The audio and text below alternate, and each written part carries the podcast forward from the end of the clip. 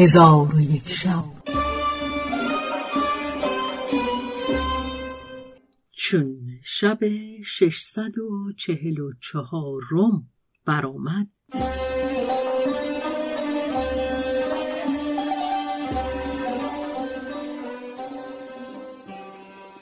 گفت ای ملک جوان چون بر آن سرزمین خرم برسید لشکریان را به فرود آمدن بفرمود. تا نیمه شب در آن مکان بودند. پس از آن جوامرد فرمان رحیل داد و خود نیز سوار گشته در پیش همی رفت. هنگام سحر به مرغزاری رسیدند که شکوفه های آنجا تازه دمیده مرغان نغم سنج در شاخ درختان نغم سرا بودند. آنگاه جوامرد را رگ دلاوری به جنبش آمده رجزخانی آغاز کرد و این ابیات برخوان نخواهد ز من جنگ دیو سیاه. سر جاودان اندر آرم به چاه. همان پیل و ببر و پلنگ و نهنگ نجسته است از چنگ من روز جنگ. هزاران هزار بکشتم به تیر مبارز که شاهانش گفتی دری و هنوز جوامرد ابیات به انجام نرسانیده بود که از میان درختان سواری آهن پوش پدید شد و بانک بر جوامرد زد و گفت ای پس ترین اعراب جامه و اسلحه خیشتن برکن و از اسب فرود آی تا از هلاک شدن نجات یابی. چون جوامرد این سخن بشنید ستاره به چشمندرش تیره شد در حال تیغ برآهیخت و به جمرغان حمله کرد و به او گفت ای پس ترین مردمان این تویی که راه بر من همی گیری که من پیش جنگ لشکر جلند ابن کرکرم و همی روم که غریب را با قوم او دست بسته بیاورم. چون جمرغان این سخن بشنی به جوامرد حمله کرد و این ابیات برخوان یکی نامداری ز ایران منم که خو کرده جنگ شیران منم. بسی سر جدا کرده دارم ز تن که جز خاک تیره نبودش کفن. بسی شهریاران که بستم به بند ز پیلان گرفتم به خم کمند.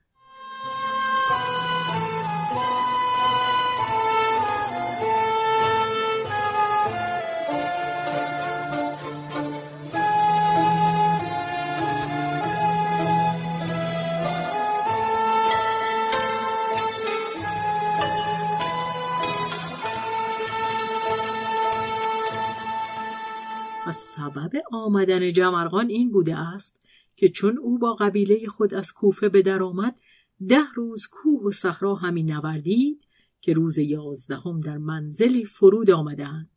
چون نیمه شب شد جمرغان قوم خود را فرمان رحیل داد و خود نیز سوار گشته در پیش روی قوم خود همی رفت که بدان مرغزار رسیده با جوامرد ملاقات کرد و آن ابیات بخواند و شمشیر به جوامرد برآویخت و او را دو نیمه کرد و ساعتی در آن مکان بایستاد تا سواران او برسیدند.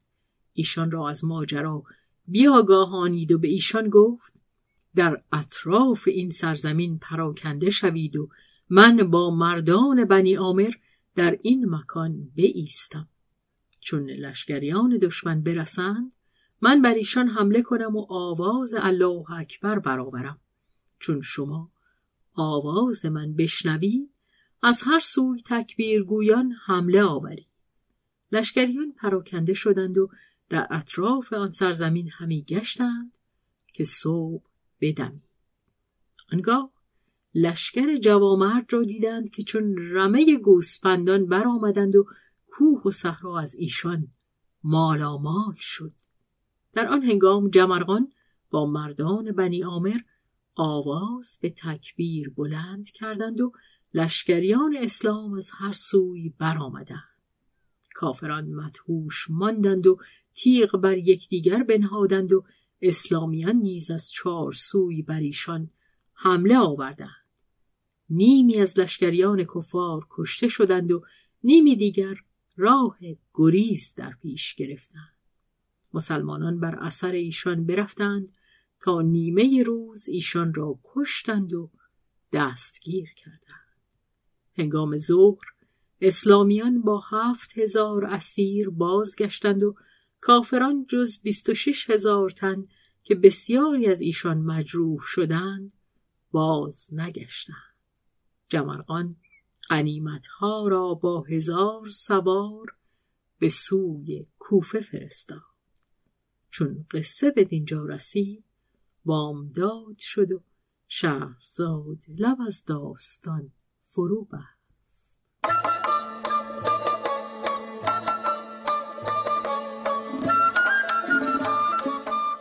قصه گو شهرزاد فتوهی تنظیم مجتبا میرسمی